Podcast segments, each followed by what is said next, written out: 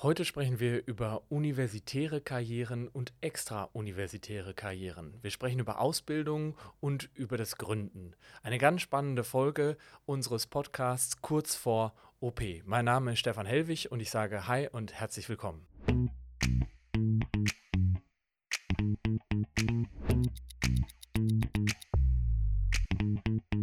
Kurz vor OP. Der Podcast mit Tipps und Tricks für die medizinische Karriere produziert von Opet.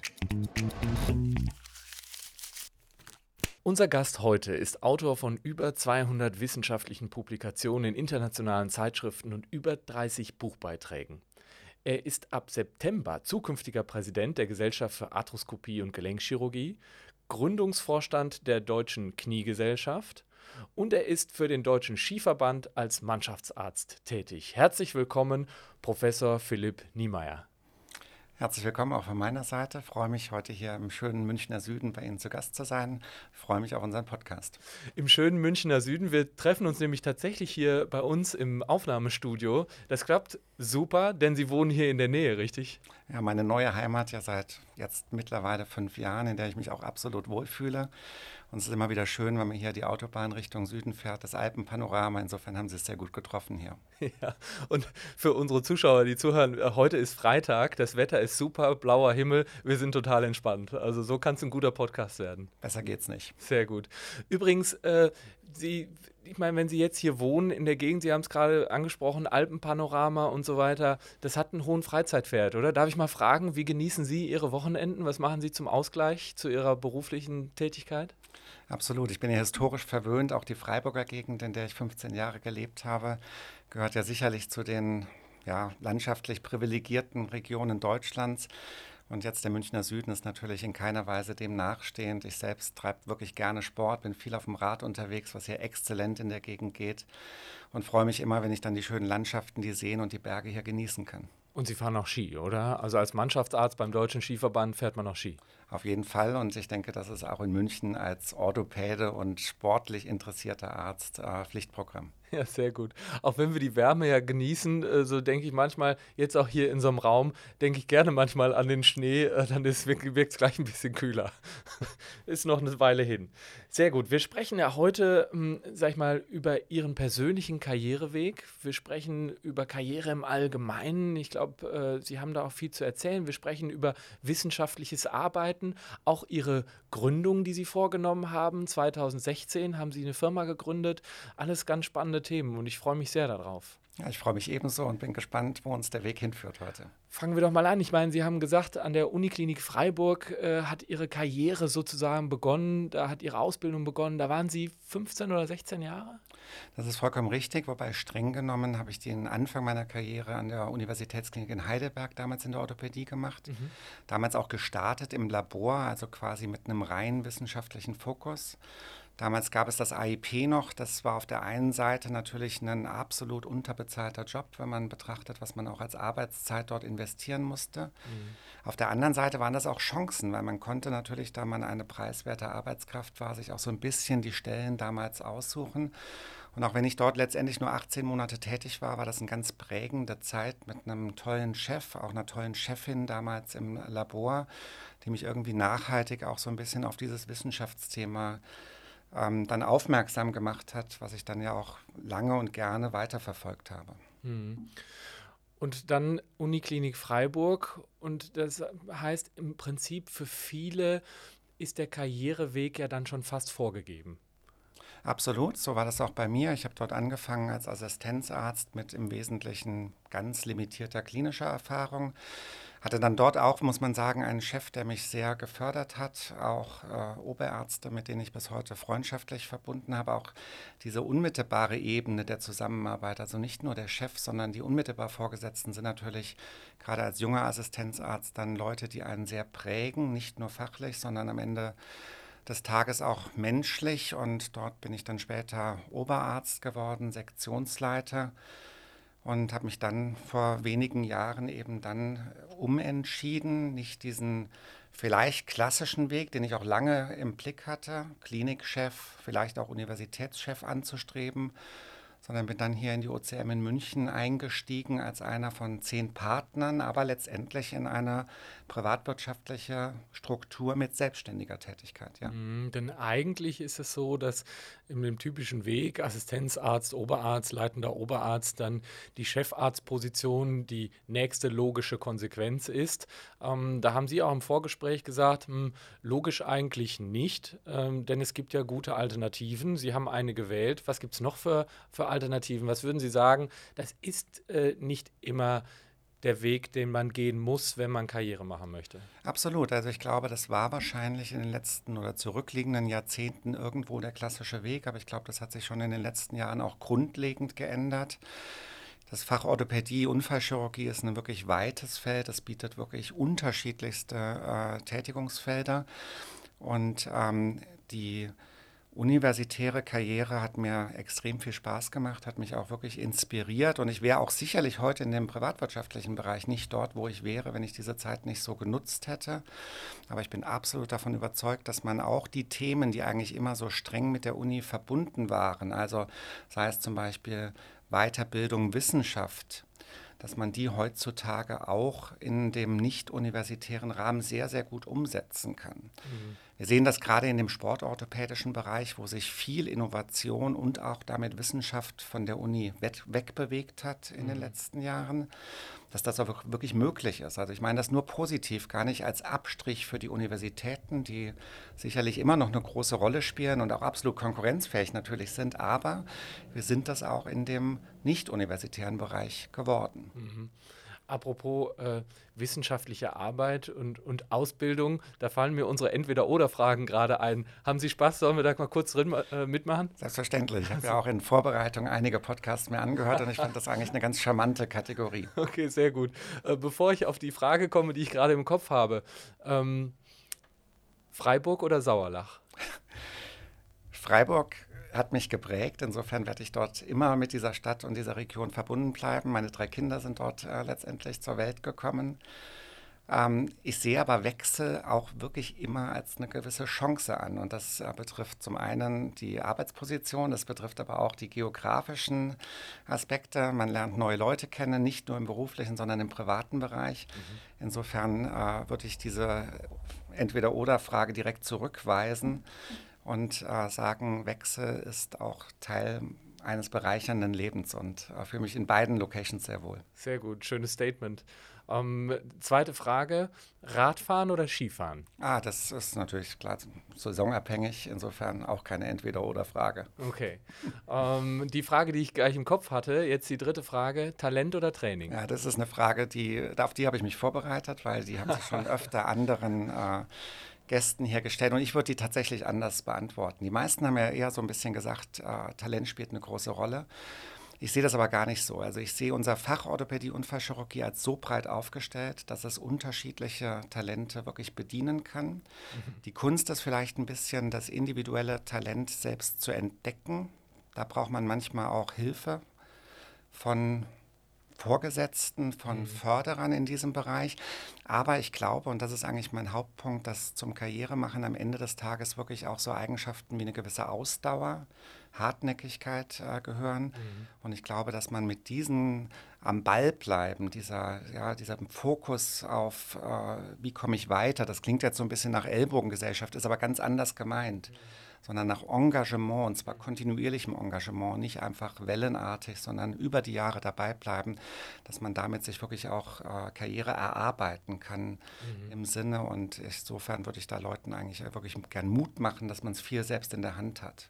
Und dann hängt es natürlich immer von Gelegenheiten irgendwie ab. Das ist, denke ich, was, was wirklich aus meiner Sicht ein ganz wichtiger an, an, äh, ja, Teil der Karriereentscheidungen am Ende des Tages ist. Mhm.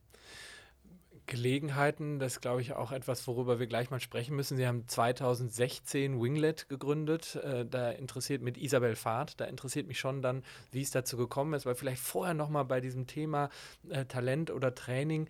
Ich meine, Ihr Beruf ist ja zu einem ganz relevanten Teil auch Handwerk. Und bei Handwerk, so in meinem Verständnis, ist das so, das kann man lernen. Also das ist ja kein, Sie sind ja in dem Sinne kein, kein freischaffender äh, Künstler, äh, der gestalterisch, also wie ein Maler oder ein Bildhauer, äh, sondern auch zu einem großen, entscheidenden Teil Handwerker. Und das kann man lernen. Oder sehe ich das falsch? Das sehe ich hundertprozentig genauso. Natürlich gibt es äh, Techniken, Arbeitsschritte. Der eine tut sich etwas leichter, vielleicht beim arthroskopischen Operieren mhm. mit dieser Technik indirekt über eine Kamera zu operieren. Der andere hat andere äh, Talente in diesem Sinne. Aber ich glaube schon, dass gerade das Operieren zum einen einer guten Ausbildung bedarf, mhm. den Grundregeln folgend, sauber Prinzipien zu folgen. Und ich sehe manchmal so ein bisschen vielleicht das Talent dort aus meiner Sicht zumindest überschätzt. Was glauben Sie denn, wie sich Ausbildung entwickeln wird dann in Zukunft? Auch das ist schon wieder das Thema was wir eben schon angesprochen hatten, als es um Wissenschaft ging, ein bisschen universitär oder peripherie. Mhm. Ich bin auch der Meinung, dass zum Beispiel an Institutionen äh, wie bei uns an der OCM, wir haben auch Ausbildungsassistenten und ich glaube, dass wir auch da konkurrenzfähig sind. Mhm. Man muss immer die Vorteile des Systems nutzen. Es ist ja, das ist auch in Ihren vorausgehenden Podcasts vielfach angesprochen worden, auch schon darauf hingewiesen worden, dass Ausbildungszeit in der Klinik reduzierter wird. Das mhm. hatten einige Ihrer Gäste schon angesprochen, auch so ein bisschen als äh, Nachteil, dass man einfach durch prolongierte Dienstzeiten in den vorausgehenden Jahren einfach mehr Fälle gesehen hat während seiner Ausbildung. Das ist mhm. sicherlich richtig. Insofern würde ich Ihre Frage dahingehend beantworten, dass sich da die Ausbildung eben anpassen muss. Ich glaube, dass viel auch außerhalb des Patienten erfolgen kann. Mhm. Ähm, eine große Chance sehe ich in Virtualisierung aus Training etc. Wir sind da zum Beispiel in der AGA im Moment äh, sehr fokussiert drauf, auch Simulatortraining, ähnlich wie mhm. Sie es aus der Flugbranche entsprechen können, als festen Bestandteil unserer Curricula zu etablieren. Und da sehe ich schon so ein bisschen die Zukunft. Und dann, Sie haben es ja eben schon angesprochen, natürlich gibt es dann den großen Bereich der theoretischen Ausbildung der irgendwo das Handwerkszeug oder die Grundlagen, sage ich mal jetzt formuliert. Und auch der hat sich ja in den letzten Jahren doch erheblich verändert. Mhm. Ich kann mir vorstellen, dass Ausbildung für Sie ein großes Thema ist, sonst hätten Sie Winglet 2016 nicht gegründet. Was war noch Ihr Antrieb? Was war, was war Ihre Motivation? Wie ist es dazu gekommen? Ja, der damalige Antrieb war eigentlich, äh, muss man sagen, dass äh, die etablierte Kongresslandschaft sich eigentlich aus meiner Sicht in den, darauf, äh, in den vorausgegangenen Jahren wenig verändert hat. Mhm. Und ähm, ich fand immer etwas schade, zum einen, dass es so vergänglich war, Inhalt dort. Sie haben heute, wenn Sie einen Kongress organisieren, dann laden Sie im besten Fall international renommierte Redner, Experten ein, die dann einen großen Reiseaufwand äh, in Kauf nehmen für eine limitierte Audience vor Ort, entsprechend dort wirklich eine extreme Expertise zur Verfügung zu stellen. Und das fand ich immer so ein bisschen schade. Und das war eine der Ideen, äh, dass man quasi auch Fort- und Weiterbildung irgendwo dauerhafter verfügbar macht und dann, und ich denke, das ist ein Thema unserer Zeit, was ja immer aktueller wird, wenn man jetzt das unter dem großen Aspekt der Nachhaltigkeit irgendwo betrachtet, dann haben wir uns schon irgendwie die Frage gestellt, macht es Sinn äh, für einen 15-Minuten-Vortrag? Ich meine, heutzutage klingt das äh, fast schon paradox. Äh, vor fünf oder zehn Jahren war das die Normalität, dass man für 15 Minuten einen Interkontinentalflug bedient hat. Mhm und am nächsten Tag dann entsprechend zurückgeflogen ist. Insofern haben wir da eigentlich, wie ich aus heutiger Sicht äh, sehe, recht früh den Zahn der Zeit erkannt. Und ähm, dieses Medium Internet wollten wir einfach für den orthopädisch-unfallchirurgischen Sektor irgendwo verfügbar machen. Mhm. Und da haben Sie ja schon vorausgedacht, also an Corona war noch nicht zu denken 2016. Und trotzdem haben Sie schon darüber nachgedacht oder sich die Frage gestellt, macht das Sinn, diese Reisezeit, also diese Zeit und, und die Kosten ähm, auf sich zu nehmen für etwas, sagen, das vergänglich ist. Also das läuft dann zwei Tage und dann steht es eben nicht mehr zur Verfügung. Also es ist ein begrenzter Raum, es ist eine begrenzte Gruppe und es ist eine begrenzte äh, Zeit. Und äh, das sind ja alles äh, Diskussionen und Gespräche, die dann in Corona entstanden sind und sie haben sich da vorher schon drüber Gedanken gemacht. Absolut. Es geht aber natürlich auch um die Zeit der Teilnehmer, auch Lebenszeit, äh, Life-Work-Balance. Das sind natürlich alles Modeworte, aber natürlich maximal zutreffend. Und ex post bin ich schon auch ein bisschen stolz darauf, dass wir dieses Thema eigentlich völlig unabhängig äh, von der Covid-Pandemie aufgegriffen haben. Sie haben es erwähnt, wir haben äh, die Firma Winglet im April 2016 gegründet, hatten dann unsere erste Veranstaltung, an die ich mich noch sehr, sehr gut äh, erinnern kann, direkt im Anschluss an den AGA-Kongress 2016 im September. September. Und man muss aber auch ex post sagen, dass wir uns ganz schön schwer getan haben, weil eigentlich aus heutiger Sicht sind ja die Argumente für ein solches Format total offensichtlich. Und inzwischen bestätigt ja auch nicht nur unser Erfolg, sondern auch der Erfolg von anderen äh, Veranstaltern letztendlich diese Überlegungen. Aber man muss ehrlich sagen, so erfolgreich waren wir in den ersten Jahren gar nicht. Also diese Akzeptanz für Online-Fortbildung, wie es es heute gibt, die gab es im Jahr 2016, 2017, 2018 sicherlich nicht in dieser Form, sodass ich gar nicht richtig sicher sagen kann, wie sich das Ganze jetzt ohne diese pandemischen Entwicklungen dort äh, weiterentwickelt hat. Ob das Einsehen dann trotzdem zu einem späteren Zeitpunkt gekommen wäre. Mhm oder nicht, aber das wird keiner mehr am Ende des Tages sagen können. Ich meine, das finde ich spannend äh, und ich finde es das toll, dass Sie das sagen, dass Sie am Anfang natürlich auch Hürden hatten, dass das Geschäft eben auch nicht so lief. Ähm, ich meine, auf welche Argumente sind Sie da gestoßen, wenn Sie versucht haben, Menschen davon zu überzeugen, dass das eine gute Sache ist, dass es sich nicht lohnt, 500 Kilometer zu reisen, ins Flugzeug zu steigen, zwei Tage dort zu sein, ein Hotel zu haben äh, und, und wenn Sie sagen, naja, das hatte jetzt noch nicht so den, äh, den Erfolg, dann gab es ja wahrscheinlich auch äh, Menschen, die gesagt haben, ach nee, ich fahre halt doch lieber auf einen Präsenzkongress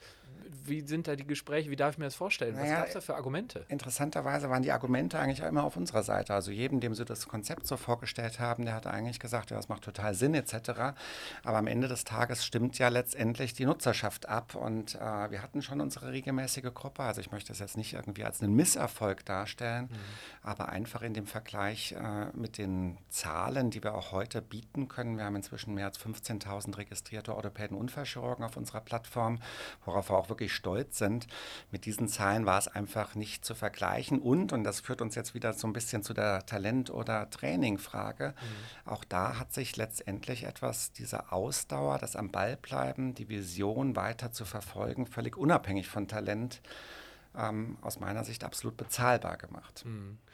Und wie hat sich dann entwickelt mit der Pandemie? Also klar, der Bedarf äh, war dann da, Bedarf an Fortbildungen äh, und wie hat sich es dann entwickelt? Also vielleicht können Sie es so aus ja. Ihrer Perspektive nochmal beschreiben. Also sehr unterschiedlich. Wir waren damals ja fast der einzige Anbieter am Markt und äh, der Markt hat sich natürlich dann dahingehend entwickelt, dass jeder in irgendeiner Form äh, Online-Fortbildung als ein attraktives Feld und damit auch für seine Kunden als relevant eingeschätzt hat. Und es gab natürlich sehr, sehr viele Anwender mit ganz unterschiedlichen äh, Konzepten. Also ähm, zu Beginn der Covid-Pandemie haben letztendlich das Streaming von Zoom-Konferenzen hatten auch eine hohe Akzeptanz, solange der Inhalt dort äh, verfügbar und qualitativ gut war. Wir haben ja immer schon so ein bisschen das Konzept von hochwertigen Studioproduktionen verfolgt, an denen wir bis heute auch festhalten. Und ich glaube auch, dass sich da wieder so ein bisschen eine gewisse Trennung im Markt ergeben wird. Man sieht es jetzt schon, dass äh, auch diese Bereiche professioneller bespielt werden. Ich würde da im weitesten Sinne auch Ihr Podcast-Projekt dazu zählen. Und ähm, ich glaube, dass äh, insofern sich dieser Markt einfach auch noch ein bisschen verändern wird in der nächsten Zeit. Aber es war schon so, die Zuschauerzahlen gingen in die Höhe. Die Leute haben die Zeit dazu gehabt. Ähm, sie haben sich dazu bereit erklärt. Wir hatten dann natürlich auch noch so diese Phase, wo viel Online-Fortbildung als Kongressersatz wahrgenommen worden ist, was eigentlich nie unsere Idee war, sondern wir wollten das eher komplementär anbieten. In diese Richtung läuft es ja auch jetzt so ein bisschen wieder, wo komplementär Präsenz und Online sich parallel wieder weiterentwickeln können. Aber es war eine absolut spannende Phase und wir hatten Zuschauerwerte, von denen wir uns letztendlich in den Jahren 2016 bis 2018 nur träumen konnten, definitiv. Mhm. So kann man Ihnen auch nur zu gratulieren zu der Idee und zu dem Erfolg. Das ist wirklich, wirklich klasse. Und die, die Frage, die ich mir jetzt noch stelle, ist, wie wird sich denn jetzt möglicherweise durch solche Angebote auch der wissenschaftliche Austausch verändern? Denn das ist ja immer das, was gesagt wird. Präsenzveranstaltungen haben ihre Berechtigung, weil dort das Netzwerk ist, weil ich mich dort persönlich austauschen kann und das findet online eben nicht so statt. Was können Sie dem etwas entgegensetzen oder ist das, liegt es einfach in der Natur der Sache? Was wird da passieren bei dem wissenschaftlichen Austausch? Ich glaube, da kann ich wenig dagegen setzen und deswegen bin ich auch überzeugt davon, dass wir beides wirklich brauchen, um mhm. gute Fort- und Weiterbildung anzubieten. Es gibt auch wirklich spannende Aspekte. Wir haben bei Winglet von Anfang an immer auf Interaktion mit den Teilnehmern gesetzt. Das heißt, wir haben immer die Möglichkeit der Fragenstellung und auch der äh, Abstimmung, Meinungsbildereinholung ganz, ganz streng verfolgt. Aber man muss ganz klar sagen, und das merkt man auch in verschiedenen Entwicklungen, ähm, es ersetzt auch nicht eine kritische Diskussion auf Kongressen. Und ich sehe auch so ein bisschen das Phänomen, dass online sehr viel distanzierter diskutiert wird auch sehr viel höflicher. Natürlich, man weiß, äh, das Ganze ist permanent verfügbar. Man äh, flapsig gesagt, geht vielleicht nicht ganz so aus sich raus. Und davon profitiert am Ende des Tages eine kritische Diskussion auf dem Kongress auch. Insofern ähm, sehe ich da vielleicht sogar noch eher eine kleine Schwachstelle der Online-Fort- äh, und Weiterbildung. Aber es überwiegen natürlich die Vorteile der Verfügbarkeit weltweiter Referenten. Also ich meine, das ist einfach eine fantastische Sache heutzutage mit den Techniken, die wir verfügbar haben. Und das Grundwissen kann so wirklich sehr gut und systematisch in irgendeiner Form dann auch bereitgestellt werden. Mhm.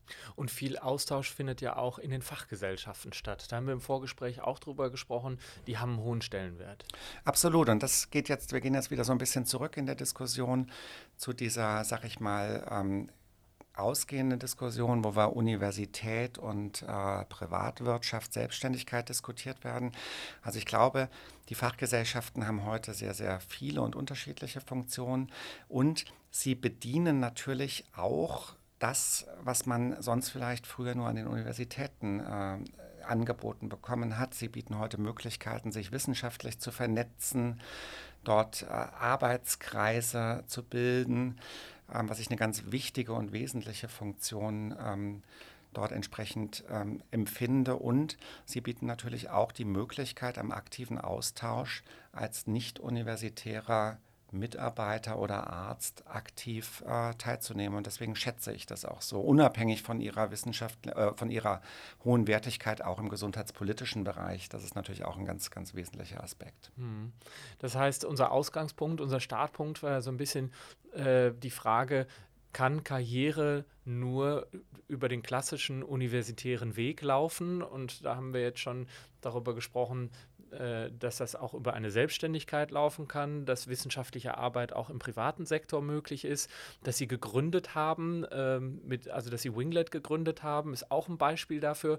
Und Fachgesellschaften äh, einfach als sehr gute Gelegenheit, auch wissenschaftlich zu arbeiten und sich zu vernetzen für Absolut, die eigene Karriere. Absolut, wobei ich gar nicht so sehr den Unterschied Universität und Selbstständigkeit, ich habe das ja eben selbst benutzt, sehen würde, sondern vielleicht Universität und Extrauniversität. Wir haben auch, ich hatte jetzt in den letzten drei Jahren wirklich das Glück, auch sehr motivierte Mitarbeiter zu haben auf ganz junger Ebene, zum Teil direkt von der Universität, aber auch im weiteren Ausbildungsbereich. Mhm. Und auch für die, die ja dann nicht in einer selbstständigen Tätigkeit, sondern im Angestelltenverhältnis außerhalb der Tätigkeit sein, bietet, glaube ich, heute diese Strukturen, wie wir sie zum Beispiel in der OCM, Orthopädische Chirurgie in München hier bieten, äh, durchaus auch ein attraktives Arbeitsfeld. Wir bieten da die Möglichkeit, sich wissenschaftlich zu engagieren.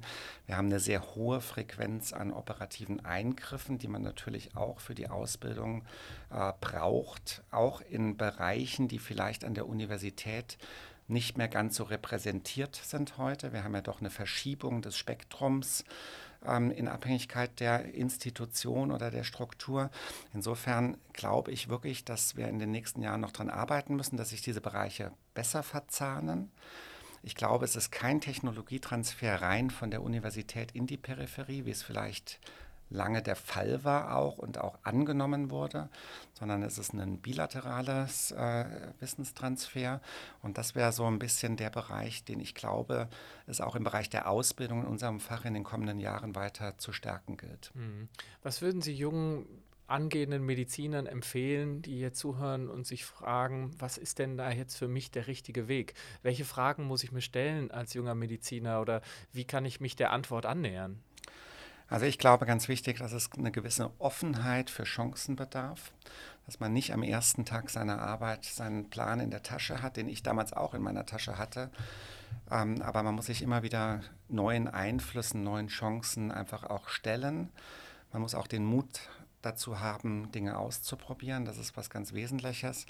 Eines meiner Lieblingsbegriffe ist granuliertes Scheitern ist kein Scheitern. Also wirklich äh, ich glaube, wir sind inzwischen transparenter und variabler, was diesen Weg von der Uni in die Peripherie, von der Peripherie aber auch in die Uni zurück angeht. Davor muss man keine Angst haben unterschiedliche Systeme kennenzulernen, wird bereichernd sein, auch während äh, der Karriere. Es gibt ja auch Länder wie zum Beispiel die Schweiz, wo das Teil des Ausbildungssystems ist, eben nicht nur an einer Universitätsklinik oder großen Krankenhaus zu arbeiten. Und das hat natürlich genau den Hintergrund, äh, den ich eben angesprochen habe.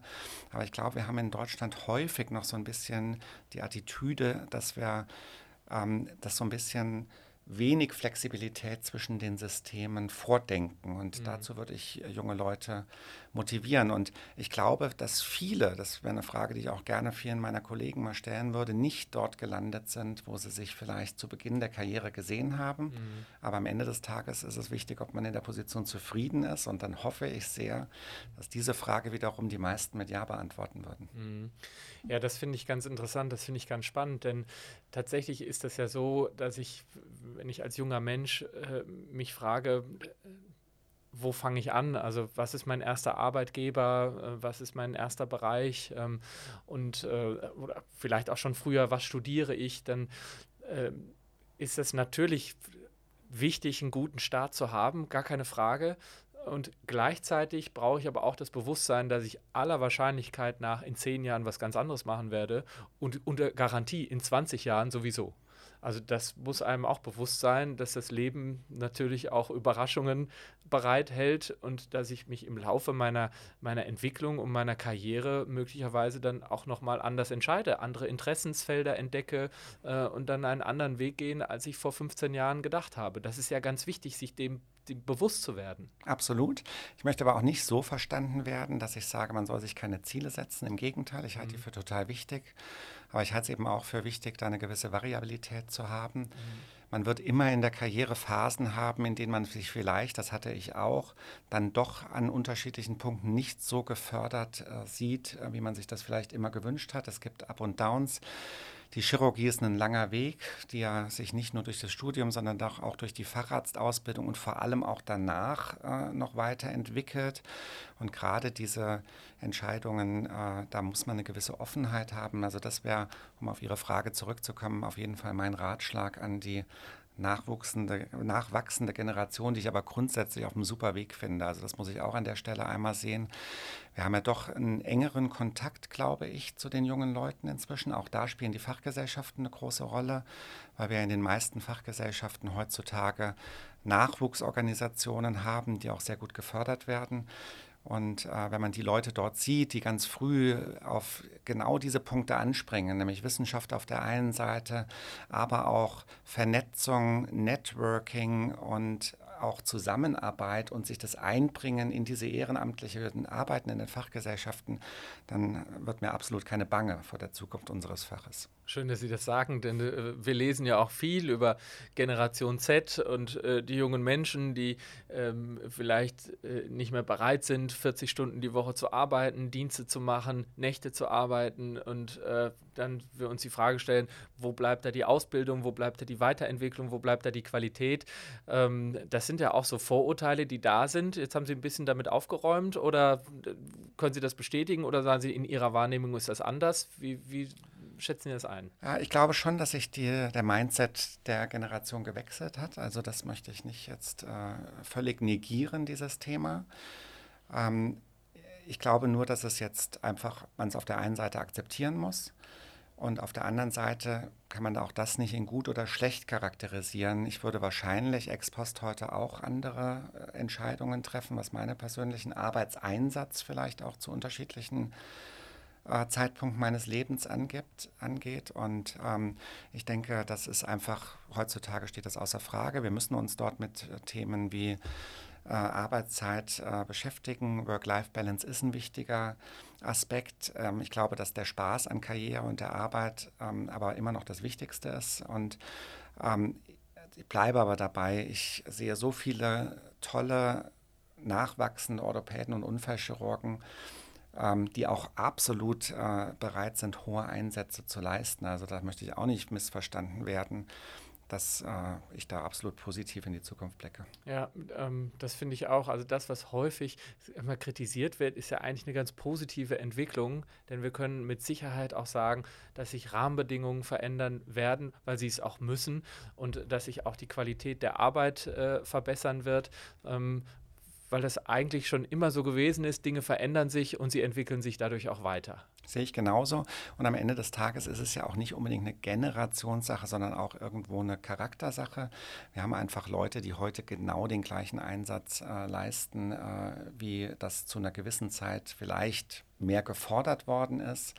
Und es gibt aber auch Leute, die völlig zu Recht andere Schwerpunkte in ihrem Leben setzen und auch die werden, glaube ich, in dem jetzigen System vielleicht etwas besser bedient und abgeholt, als das ähm, vor 10 oder 20 Jahren der Fall war. Hm, sehr schön.